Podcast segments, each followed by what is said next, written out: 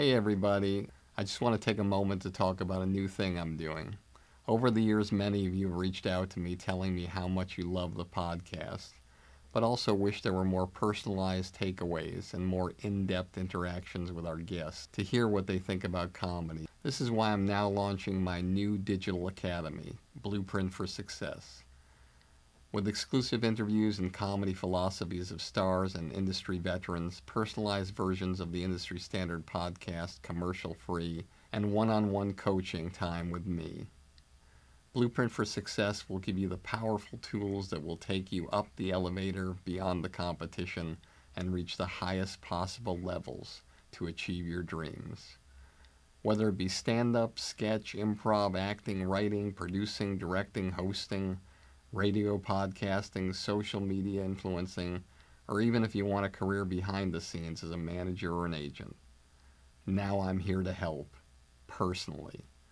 We'll go on an express train of comedy and entertainment like nobody else has before. You can find out more about Blueprint for Success and the comedy business on my website at barrykatz.com.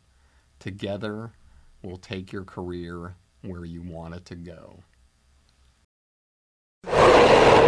I got fined uh, $42,000 for a joke I did about a little boy that had uh, sang for the Pope. He was like a Make a Wish Foundation kid.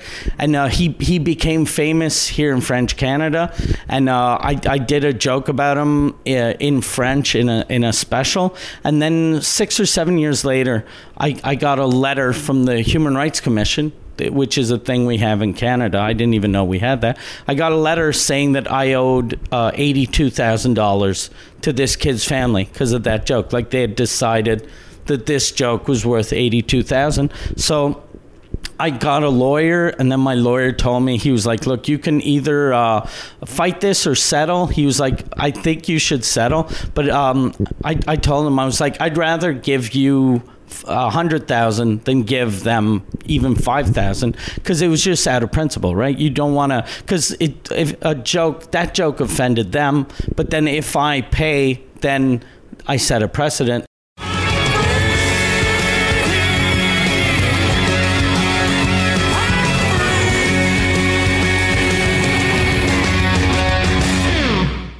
Hey, everybody, welcome back to another episode of Industry Standard with me, Barry Katz.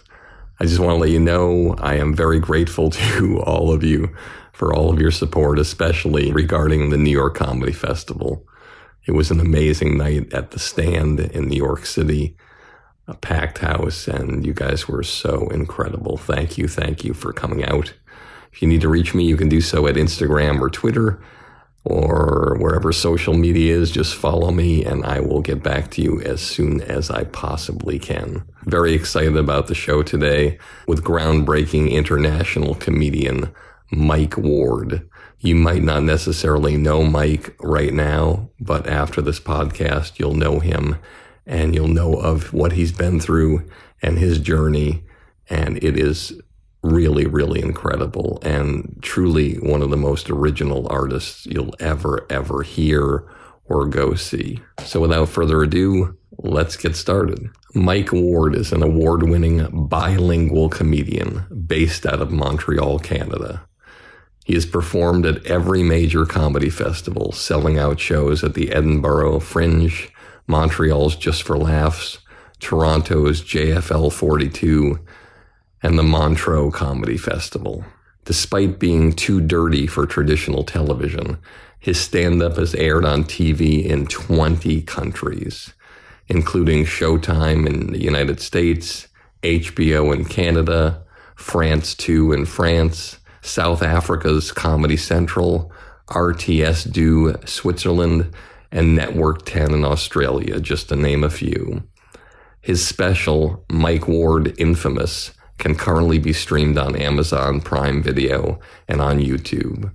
On stage, despite the climate of our country, Mike has no fear about talking about taboo subjects like famine, the disabled, slavery, suicide, pedophilia, and other very challenging topics. With over 1.5 million downloads a month, his French podcast is the most listened to French language comedy podcast in the world. He also hosts a popular English podcast, Two Drink Minimum, which is available everywhere. In his career, Mike has been recognized by his peers and won a tremendous amount of awards, including Comedic Artist of the Year at the Canadian Comedy Awards and the incredibly prestigious Gemini Award, known as the Canadian Emmy. Ladies and gentlemen, please welcome my guest today, live from Montreal. What an honor, Mike Ward. Hey, man. I have so many questions to ask you. And the first thing I want you to share with the audience is what it's like in Canada to be a comedian and get to the next level versus what you perceive and know it's like to get to the next level in the United States. Uh, I think like in Canada, there are kind of two Canadas. There's the the French Canada and the English Canada. French Canada is um, it feels kind of like how the st- I, I I see the states as being is there's a, a real star system you can make real money, whereas English Canada you don't get respect in English Canada unless you made it in the States. Like Norm Macdonald, everyone loves Norm Macdonald. If Norm stayed in Canada, he'd be just as funny. No one would give a fuck about Norm Macdonald. That's how we are. We're we have this sort of small town mentality. So you got to make it somewhere else before we respect you here but you're making it. I'm making it because I have the uh, the, uh, the, like I have the French uh, supporting me. So I got uh, yeah I got my French troops following me. Cause I do shows, I do shows in both English and French, and everyone's bilingual now, pretty much. In well, everyone uh, here here in Montreal. So whatever languages show I do, people just show up. They don't care. If I could learn Spanish, they'd probably come see me. You do shows in French and English. I do, yeah. I never understand why George Lopez or Paul Rodriguez didn't do one show in Spanish, one in English, and they explained to me that the language doesn't translate to the jokes. Does French translate to the jokes that I think they do, and I think it really does too in Spanish because I've been talking to a lot of uh, uh, comics from New York. I, I know a couple guys in New York that speak Spanish, and uh, they they were kind of telling me the same thing. Could they they had heard the same stories from like George Lopez said, "No, it won't translate." And I was like, "Try it. If you try it, you might see that like Mexicans." Oh, if, if uh, Spanish is your first language, you'll probably laugh harder at a joke in Spanish. It's just you need to find the right rhythm, the right uh, uh, wording. You and and something's different. Like um, I, I noticed, like there are a couple of guys that do it in French and English here, and uh, it, it's not the exact same delivery. So it's it's the same. The way I do it is when I when I write a joke or I think of a joke, I'll try to test in both languages. Sometimes it'll kill in one, die in the other, and uh, sometimes it just it goes in one direction in English, another direction in French. I never really know. I kind of let the. Um, uh, I, I almost let the, um, the the like just the stage decide. I'll see like okay when when I go like I, I used to have a bit about a, I, I have a friend who, uh, from high school who is uh, trans now. And um, when I first did that bit in in French it just murdered right away. English it took me like about six months just to I don't know just I, I don't know if it was the the wrong wording or the wrong I don't know. There's some something just didn't work, but I eventually got it to work. Is it easier to write a joke in French first and then translate it to English, or easier in English than translate to French? I think it's easier in English because uh, stand up like. Uh, English is a perfect lang- language for stand up because the um, I feel like you can get your ideas out quicker in English than any other language because m- most other languages will have like uh, like in French there'll be like you never know if it's un or un. Like every everything has um uh, a gender. So even like a table, oh, it's it's uh, la table. So it's it's almost like it was female. It's uh, la chaise. So a chair is is female, and then uh, so you never know is. It, it, everything seems complicated in French as opposed to English, where everything seems more simple. Did you always do French shows, or is this something that you decided I'm going to start doing this? And it's going to change the face of my career if I do? Uh, I start. I actually started in. Um, I started in English, and uh, I, I I didn't want to do it in French at first because I the way uh, when I was growing up, I'd see French comics. Uh, comedy in French is about. Well, in French Canada, it's about maybe 15 years behind what the states uh, is. So when I was starting out in the in the early 90s.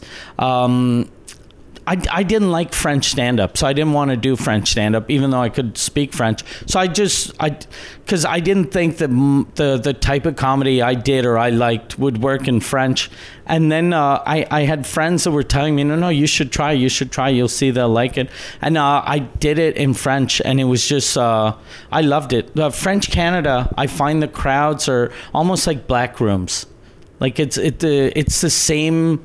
But I'd I'd never gotten that feeling uh, until the first time I did a black room in the states. That I was like, okay, oh yeah, the the French Canadians are very pale black men, basically. oh my god. Hey everybody, I hope you're enjoying this episode as much as I am. If you made it this far and you haven't fallen asleep yet, then you must be the type of person who's serious about having a career in the comedy business. That's why I'm offering you my Blueprint for Success, a one of a kind all access pass into my knowledge and experience after over 40 years of working with the best of the best in this crazy entertainment industry. I'll tell you all the stories, all the philosophies, give you all the great special guests and even give you one on one private consultations to help you expand, enhance, and skyrocket your comedy career. Just go to barrykatz.com and click on Blueprint for Success to learn more about my groundbreaking digital academy that I've created just for you. With it, we can take your career so far that one day, instead of listening to this podcast, you'll be interviewed on it. How long did it take to feel comfortable like you were there as an English comedian? And how long did it take before you felt comfortable where you were there as a French comedian? It took a long time because I, like I said, I started out in English, and then um, when I started doing French, I, I stopped doing English for uh, uh, like about 10 years and i only started back in english in 2007 and i'd say it um, probably took me like six or seven years of just doing just doing shows where now like when i'm on stage french or english it's it's all the same. And um, it like when I'm on stage in English, my brain thinks in English. When I'm on stage in French, my brain thinks in French. That's the thing that's hard when you do it in, in two languages. Like um, Dan Naturman in New York uh, does shows in French, and he murders in French. He does really well. Uh, but on stage, he's like he's not at the point yet in French where he thinks in French on stage. So if something, I, I saw him do a show, and if something happens in the audience, he he's not as quick in French because he thinks of it in English and then has to translate. And if you're always translating what you're going to say, you're, you know, half a second off and half a second off in, in comedy is, you know, an eternity. Now, your comedy, for those you don't know, and you've got to check this guy out, he's amazing, is not for everybody. It's not for the, as they say, faint of heart. When you first started, were you choosing this lane and has it always been this way? Yeah. The, uh, when I was little, all, all of the com, the first time I, I said to myself, okay, this is what I want to do, is uh, when I saw Eddie Murphy Delirious. I, I, I watched it. I was, I don't know how old, but I was like really young. I was maybe, you know, eight or 10 years old. And I just, I'd watch it every day. I got my mom to, to buy it from the video store, and I'd watch it pretty much every day. That made me uh, discover uh, Richard Pryor. Then I discovered uh, Sam Kinison, then Andrew Dice Clay. So the first time I went on stage, I, I was like way, way, way too dirty. Especially when when you're you're kind of dark. Once you know what you're doing, you can make dark stuff funny. But when you're starting out, if you're dark, you're just a, horrible comic. So I was just, I think I had some good jokes, but it was just the the only thing that saved me at first is because I had a, a, kind of a, a baby face, and um, you know, so I, I looked uh, I looked inoffensive. I think our audience would love to hear about the adversity that you faced before you became famous here and continuing after you became famous here. Yeah, well, the thing, the like, uh, Amer- the only thing. Uh, Americans really know about me. Like they don't know my name, but I'm the guy that got fined by the government uh, because of a joke, and I was famous here before that. Like that didn't that didn't help me, but that um, it could have helped my career, but it it, uh, it it didn't really hurt it, but it didn't really help because I uh, I'll, I'll, just I'll start the story for people that don't know. I got fined uh, forty-two thousand dollars for a joke I did about a little boy that had uh, sang for the Pope. He was like a Make a Wish Foundation kid, and uh, he he became famous here in French Canada. And uh, I I did a joke about him uh, in French in a in a special, and then six or seven years later, I I got a letter from the Human Rights Commission which is a thing we have in Canada. I didn't even know we had that. I got a letter saying that I owed uh, eighty-two thousand dollars to this kid's family because of that joke. Like they had decided that this joke was worth eighty-two thousand. So I got a lawyer, and then my lawyer told me he was like, "Look, you can either uh, fight this or settle." He was like, "I think you should settle," but um, I, I told him I was like, "I'd rather give you." A hundred thousand than give them even five thousand because it was just out of principle, right? You don't want to because it if a joke that joke offended them, but then if I pay, then I set a precedent, and then it's you know people be suing left and right in Canada for no reason. So I just uh, I I went to court, but it wasn't in real court. It was uh, in the in the human rights in front of the human rights tribunal. So the Human Rights Commission was bringing me in front of the Human Rights Tribunal. So the people bringing me to court, the people judging me, were the same people. And my lawyer told me, he said, "Look, you're going to lose, but then uh, we'll we'll appeal it, and then you'll win the appeal."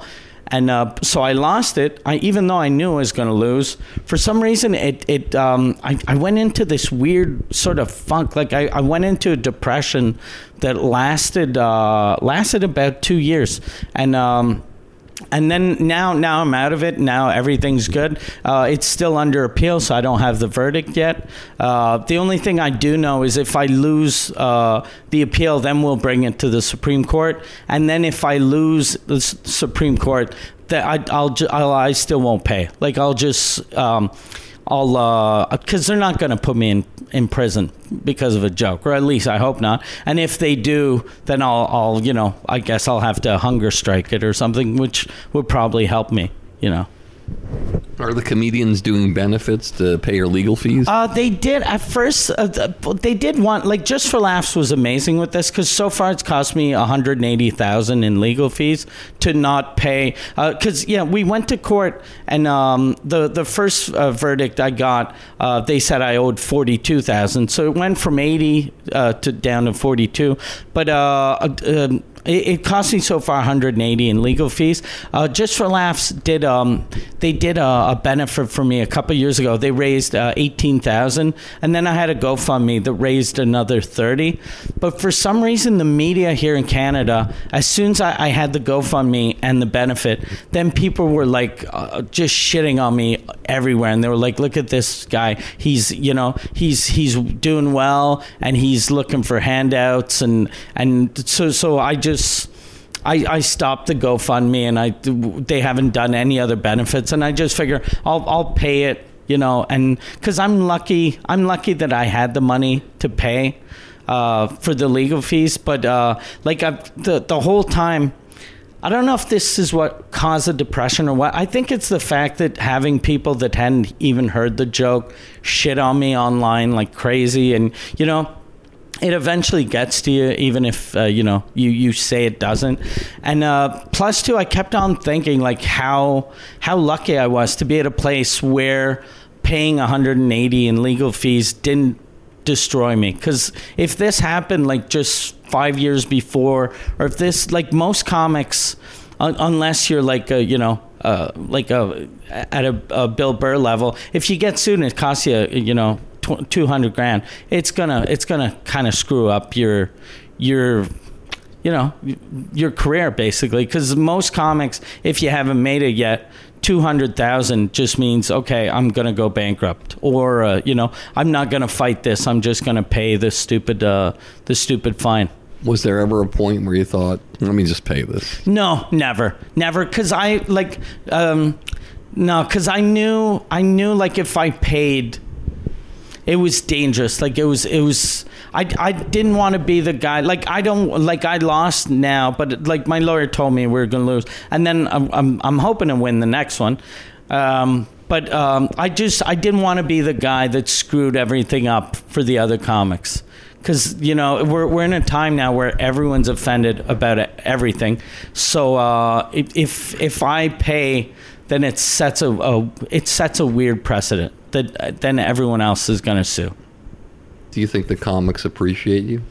Uh, I think they do. Uh, some do, some don't. In the states, I've I've gotten so much love and support.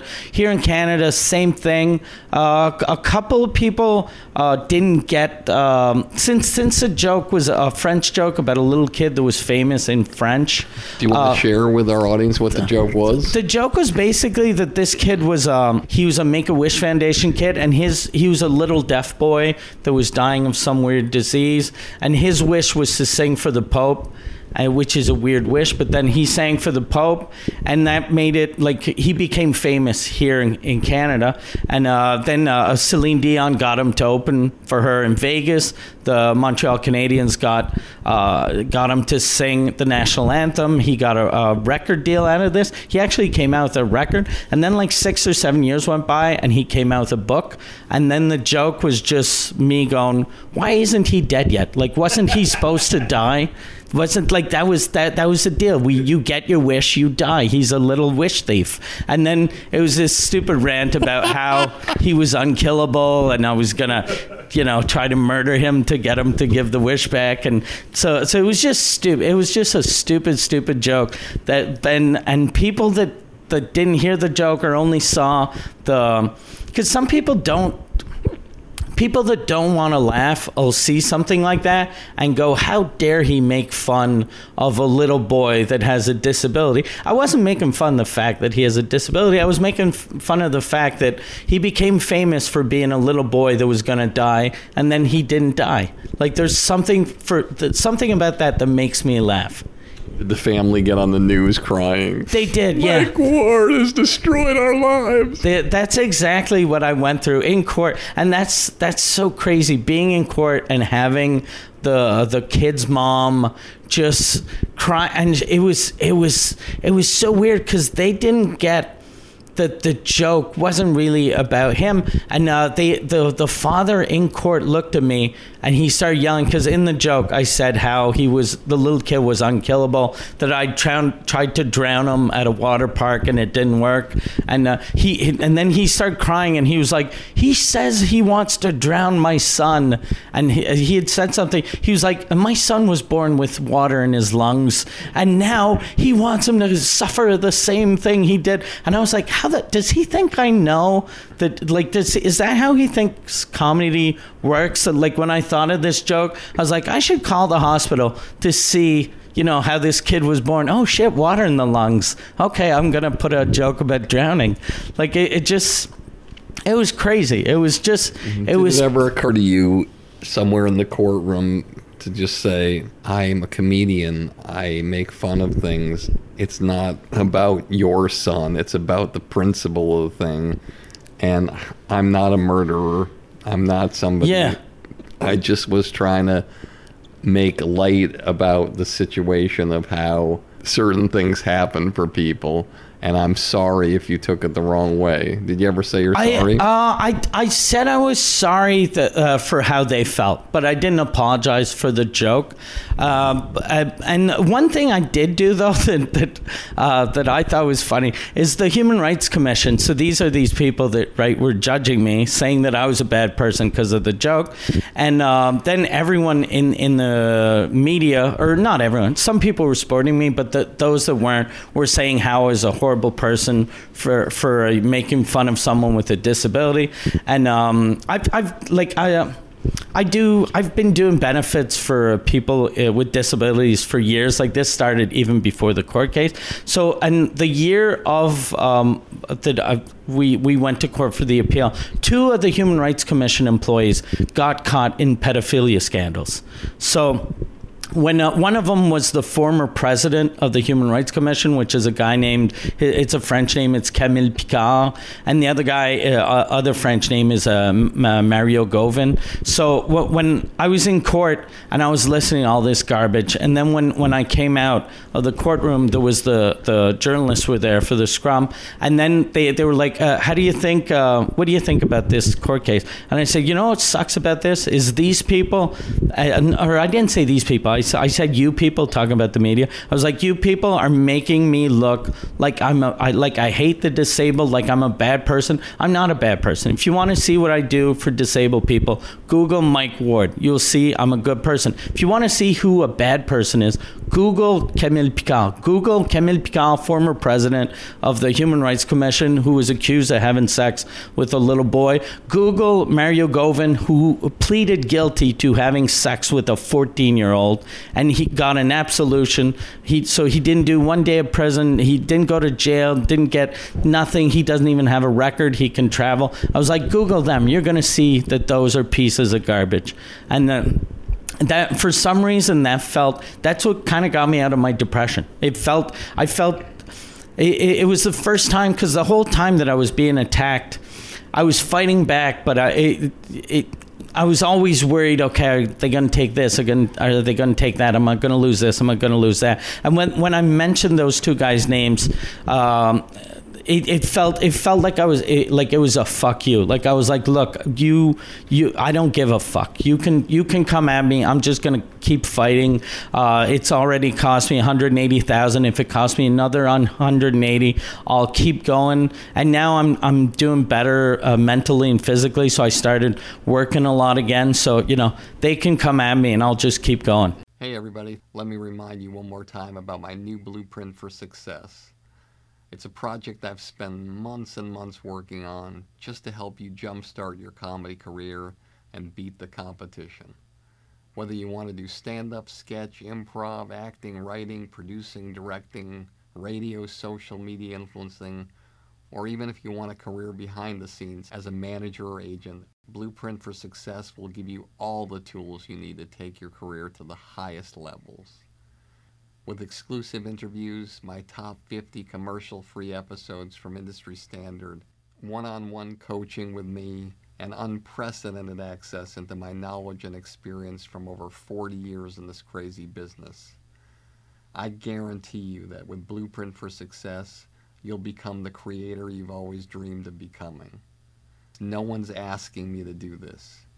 I want to do it because I want to help you become truly undeniable. So just go to barrykatz.com, click on Blueprint for Success, and start your incredible journey today. I truly can't wait to work with you to help you change the trajectory of your comedy career forever. When it happened, and when you started feeling depressed, had you ever felt depressed before in your life? No, I'm and I'm always I think that's what kind of got me in my depression cuz that the the reason why I got so much hate on social media cuz at first I was getting hate but I was getting also a lot of support cuz it, it's very whenever there's a free speech thing it's always very divided. There's some people that think about the the victim and other people that that think about the freedom of speech part of it. And uh, so when people were asking me, uh, they'd be like, uh, they'd be like, oh, I saw that you know the, these people uh, were protesting your show and blah blah blah. That must kind of suck. But I'm a glass half full guy. I'm super positive. So I was always like, no, I'm super happy because they're you know they're in front of the building, so it's like free advertising because then people they know there's a show and I. So it was almost I it's me just being a glass half full guy. But then every time I did that, people that hated me were like, "Look at this piece of garbage." That he's happy that. Um, he and he, he's happy that this happened and i had um i was doing a series of shows in uh, edinburgh and there was a, a journalist that uh, came to see me a journalist from montreal and uh, I was I was in a small theater, but you know a theater, and uh, the it, it, you know at the Edinburgh shows like it's always no one makes money there, or, or, if people do make money, like not a lot of them do. So I was doing all right. We were kind of breaking even, but at best. And uh, the journalist came to see me, and then the headline was uh, it was written in French. Uh, Mike Ward uh, becomes uh, uh, how do you translate this? It was Mike Ward Mike Ward becomes rich uh, because of uh, little Jeremy, which was the name of the little boy. And I was like, how do they think that I'm like, is is that for them? This is making it big. This is this is me becoming, you know, a multimillionaire. I'm I'm I'm selling 200 tickets a night in Edinburgh at uh, you know fucking 10 pounds a 10 pounds a ticket, and.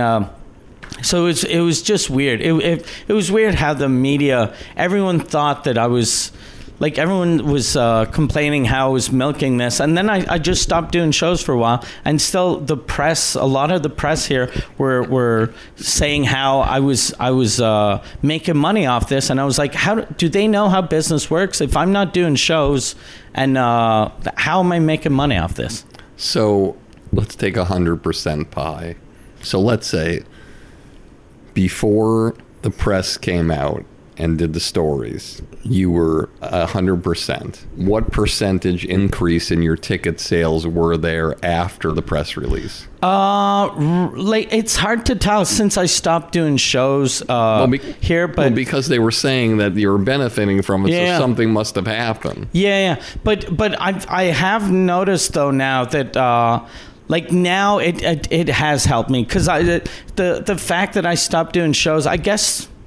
I, I don't know what helped me exactly, but it, it did help. Like now, my shows. See were my, you, I mean, were you selling twenty six shows out at Club Soda before this happened? Uh, I, I kind of was. I, okay, so it yeah, hasn't affected. It hasn't it hasn't affected that much, but just now I'm selling I'm selling them uh, quicker. As a comedy audience fan, knowing what happened to certain people in the state, ticket sales don't go up.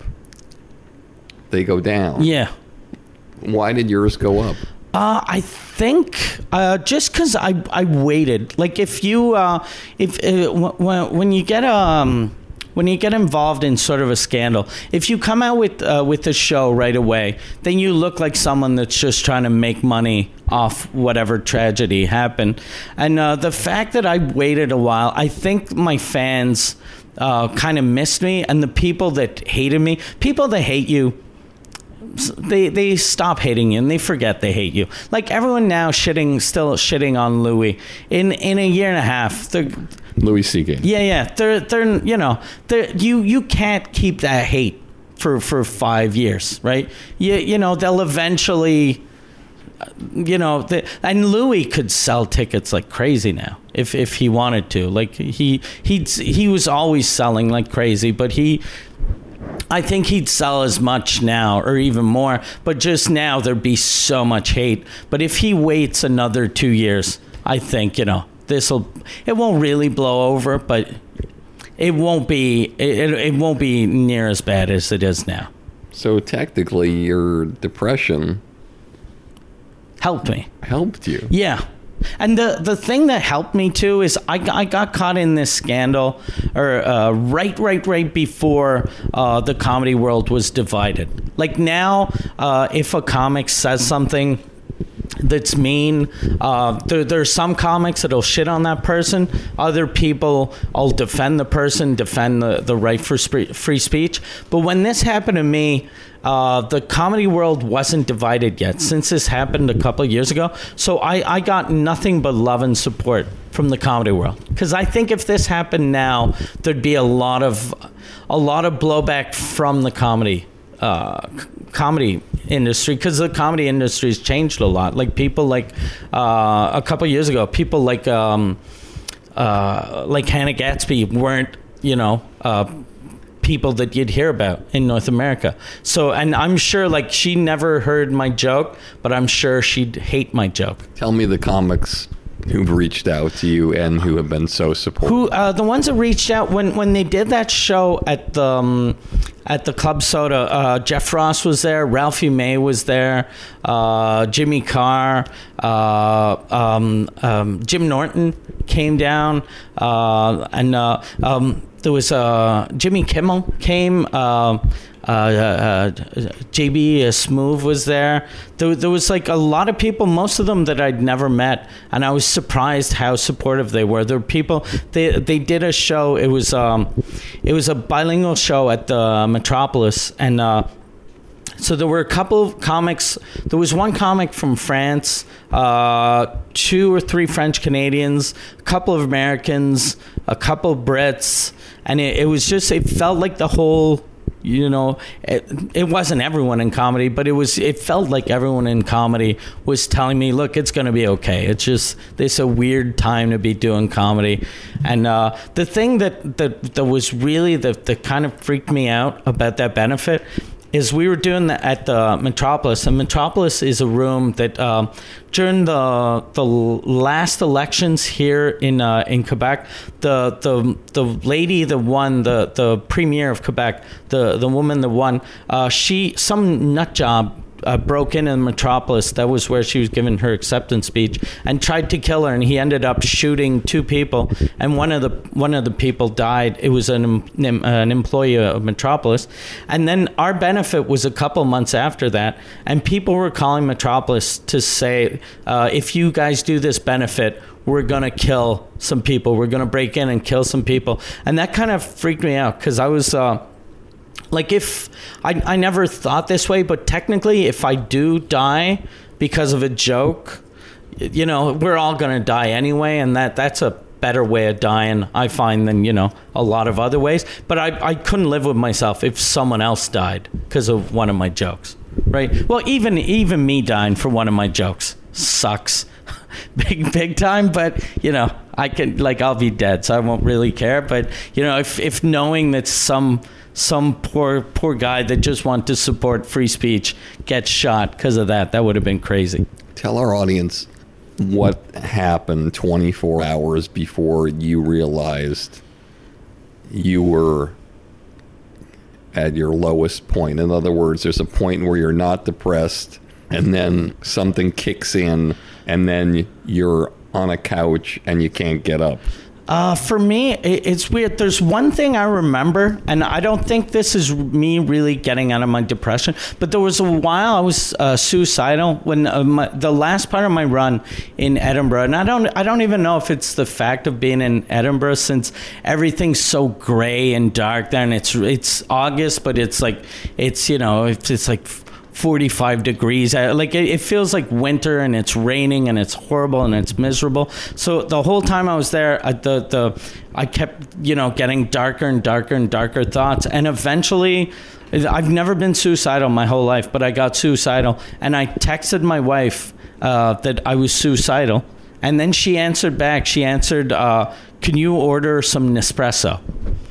and then I was like, what? What? Like, I didn't get. I was like, what? Is that a joke?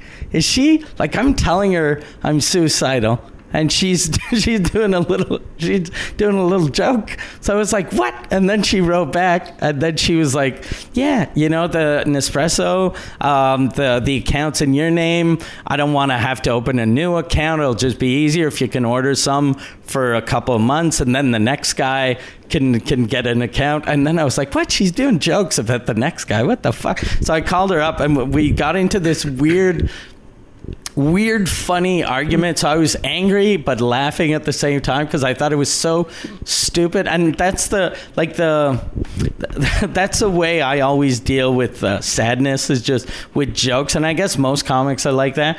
And then that kind of uh, uh, like I never uh, like I never thought about suicide after that. Isn't that funny that Yeah. your wife told a joke that offended you? Yeah. so you felt the same way that family felt in the courtroom for what your wife said. Yeah. Don't you find that Yeah, ironic? that's very funny. They should. They should. If they would have called me instead of calling the Human Rights Commission, we probably could have settled, settled this. I would have got them some Nespresso, and everybody would be happy.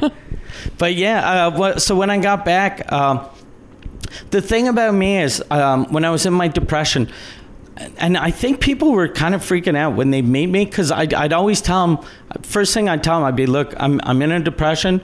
Uh, I'm not how I usually am. I'm only at uh, 30%. But, uh, and then they'd be like, why is he telling me where he is? But I, I started telling them the percentage I was at just to see just to visualize a number in my head and then to know like the, at first i was telling people look i'm at 30% uh, and then the next week i was like i'm at 35 and then i was like oh this is good i'm higher than i was last week and um, I kept on doing shows once a week. Uh, oh, sorry, once a month, just because I didn't want to stop doing shows altogether. Because I didn't want to. If you stop doing stand up for a long time, you you end up sucking. You know, it, or it's harder to get back on stage. But I figured one, a week a month, I'd, I'd, I'd get a little rusty, but not too much. Plus, I'd, I'd you know I'd make working a, a week a month. I could make enough money to live and you know support. And my, when you went on stage, that made you feel better. it, no, it actually didn't, which is very weird. That was the It didn't. that was the weirdest thing because the comedy is the only thing I've ever loved my whole life, and it didn't make me feel better. And I was Is your wife going to listen to this podcast? yeah, she probably is. Do you want to change that answer? No, no, I, I no, I you know. I'm kidding. Whatever I say, I, I can you know I can live with. But uh, no, she's uh, and she's French, so I'll I'll just tell her I said something else. But uh, yeah, when um, so the com- comedy was always the best for me, and um, when uh, when I was going through my depression, I'd I'd write stuff about my depression. I'd go on stage, and if it if, if it didn't work, I'd, I'd be sad or angry because it didn't work. Not angry, but you know, just sad. But then when I did jokes that did work, instead of being happy that hey, I killed, I was like, these these assholes are making fun of me. It felt very weird. It felt very we- weird. So I was just doing my old material, and my old material, it it just felt like I was, you know, on uh on like I was just automatic pilot. Like it it didn't. I wasn't good on stage and or you know, I guess people didn't even notice, but but or well, some did, or maybe they all did. But I didn't think I was good on stage. I wasn't having fun. But then the the the the the better I got off stage, the more the more fun I started having on stage. And uh, I remember the I did one show because I'd only do shows that one week a month. And then I had a friend that was going to do a set in a club. And he was like, You should come. You should come do a set. And I was like, I don't want to. I'll go watch you. I watched him. And then he, he introduced me. I went up on stage and I had fun. And I was like, Oh, shit. I remember, I remember why I started doing stand up. It's almost like during my depression, I'd forgot that I liked doing stand up and it, it had become a, a job. As you know, I was fortunate enough to do a documentary surrounding the only living person to ever admit to killing JFK from the grassy knoll. This is a guy who spent 50 years in prison, just got out, and we have exclusive footage of his interview and over 20 different interviews, along with interviews with five of the greatest JFK assassination experts in the world. Once you watch these videos, your perception of the world and what happened that day will change forever. It's incredible. Just go to ikilljfk.com. You can pick up the documentary I Killed JFK and the rare interviews of five of the greatest JFK assassination experts in the world.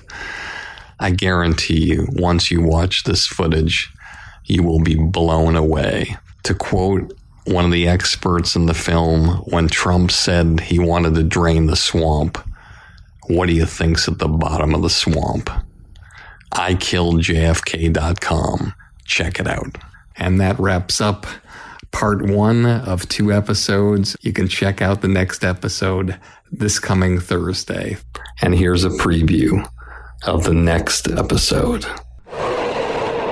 A guy like uh, George Carlin became George Carlin when he was in his 50s. Like if you look at the George Carlin in his 40s, he wasn't as good. And the same prior, like a, a comedy career isn't just, you know, getting your first uh, 40, 50 minute set. It's not just getting your first special. It's a, a comedy career starts whenever you start doing comedy and it ends when you die. As always, this has been Industry Standard with me, Barry Katz. And if you like the show, tell all your friends. And if you don't like the show, tell all your friends. You get all the money,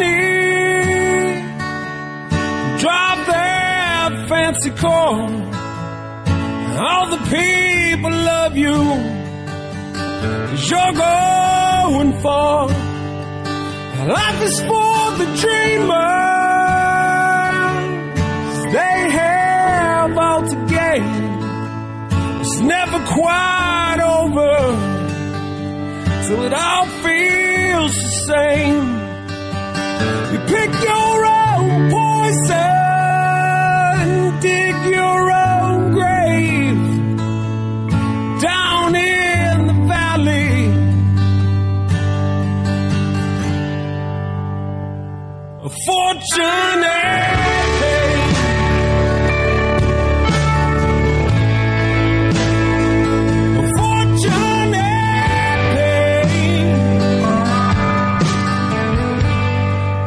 Thank you for listening to Industry Standard with Barry Katz. If you'd like more info on our schedule of new episodes or how to reach Barry through Twitter, Facebook, or email, go to barrykatz.com. Before you leave, please take a moment to subscribe to our podcast, leave a comment, and rate it, even if you think it blows. Thank you for your support and have a great day.